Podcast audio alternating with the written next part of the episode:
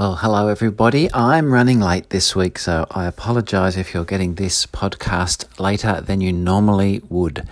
We're doing Matthew chapter 16, verses 21 to 24. And the first question is What do you think people in the community think being a Christian is? So it'd be good, again, to allow this to be a good conversation opener. People can tell stories of what their family or friends or workmates or whatever might think it is to be a Christian. People might think it's to be religious or to go to church or to be a nice person or a number of a hundred things. So you have a bit of a chat about that because that will open the direction for the study. Question two recap what has happened in verses 13 to 20. So the reason I'm asking you to recap this is because it's directly linked to what we do today, particularly by verse by verse 20. Uh, then he ordered his disciples not to tell anyone that he was the Messiah. So read over the previous verses 13 to 20 and just recap basically. The question there that comes from verse 20, however, is why do you think Jesus wants them to be quiet? So it's a shocking verse in some sense because it's not what we expect. He doesn't want anyone to tell anybody that he them to tell anybody that he was the Messiah. Why not have some discussion there on that one? You don't need to come to a conclusion, just put it out there and let that discussion happen. Question 3. What do you think the disciples heard when Jesus said he would rise on the third day? When we hear those words, we understand what he meant, but they didn't understand what he meant. But what do you think they understood? So, why is it that he says something sort of great that he's going to be killed but come alive again? And Peter says, No, that shouldn't happen.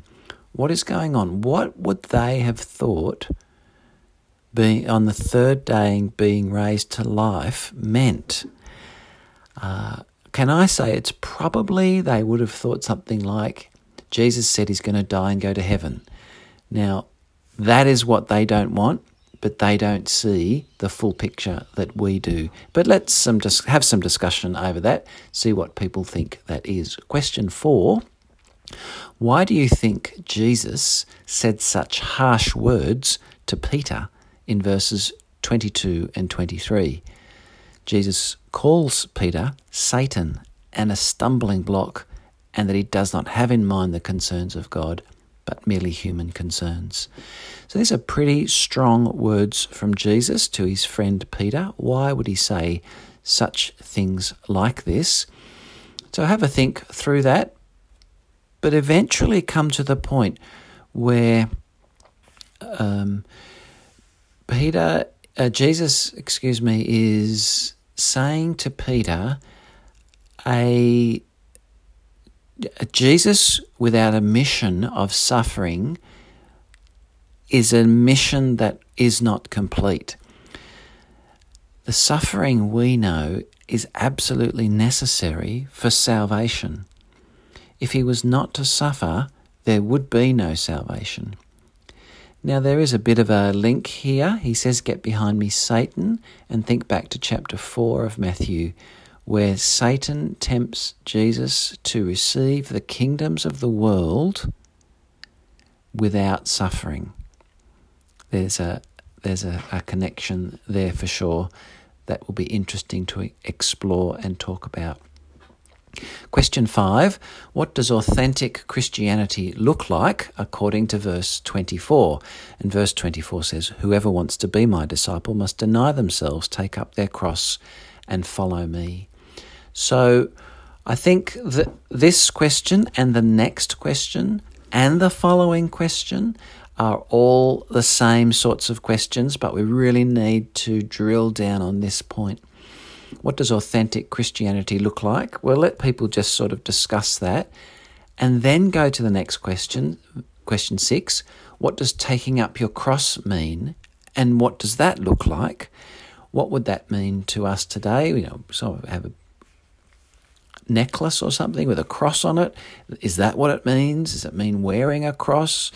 Uh, what does it mean to take up your cross? Noting that in Jesus' time, to take up your cross was a death sentence. It was a offensive and a very confronting picture that they would have often seen, and Jesus is saying to take up your cross. Again, question seven is still hanging around that same area. What are we being asked to deny in verse 24? What is it that we are being asked to deny? Is it that we should deny good things? Should we deny comfortable things? Should we deny whatever it might be? What does it say there? It says we should deny ourselves. What is that going to mean? What is that going to look like? Uh, I think really in the end that means that we're denying ourselves the position of being in the driver's seat and putting Jesus in charge. We're going to think a bit more about that on the weekend as we hear in the uh, sermon, but thinking through this now will be really helpful for that. Question 8 When is the Son of Man coming in his kingdom? And this is a surprising one. Let the question be asked, let people respond, because most people will probably say that that's a day that's not known. We can't know that day. But to read the passage carefully, it actually says in verse 27 For the Son of Man is going to come in his Father's glory with his angels, uh, and then will reward each person according to what they have done. We're asking, when's that going to happen? Verse 28 says, Truly I tell you, some who are standing here will not taste death before they see the Son of Man coming in his kingdom. Now, that either meant that Jesus thought that he was going to return in the lifetime of those people back then, or something that happens straight, something that happens that we know in their lifetime is actually the beginning of the Son of Man coming in his Father's glory. That's a tricky question, so have a think through that. You might even need to look up a commentary or something to see what others are saying. The last question is really a diagnostic question about the, the confessed Christianity that we profess. Does the Christianity you profess mean taking up your cross? What does that mean for you day by day?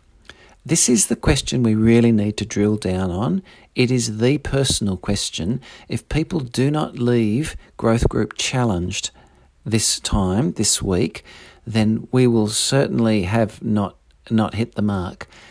They really need to answer the question what does taking up your cross look like day by day? So I encourage you to really drill down, spend some time on that, give that the best you can. Well, I pray that this particular study is incredibly important for your group, the members of your group, you as a leader, as we consider what authentic Christianity looks like and thinking through what the world thinks Christianity is, limits it to a religious type experience that's in some sense divorced from everyday life. But here we're seeing a life that's given up, a denying of themselves. May we be a church that is a church of self deniers. That would be great.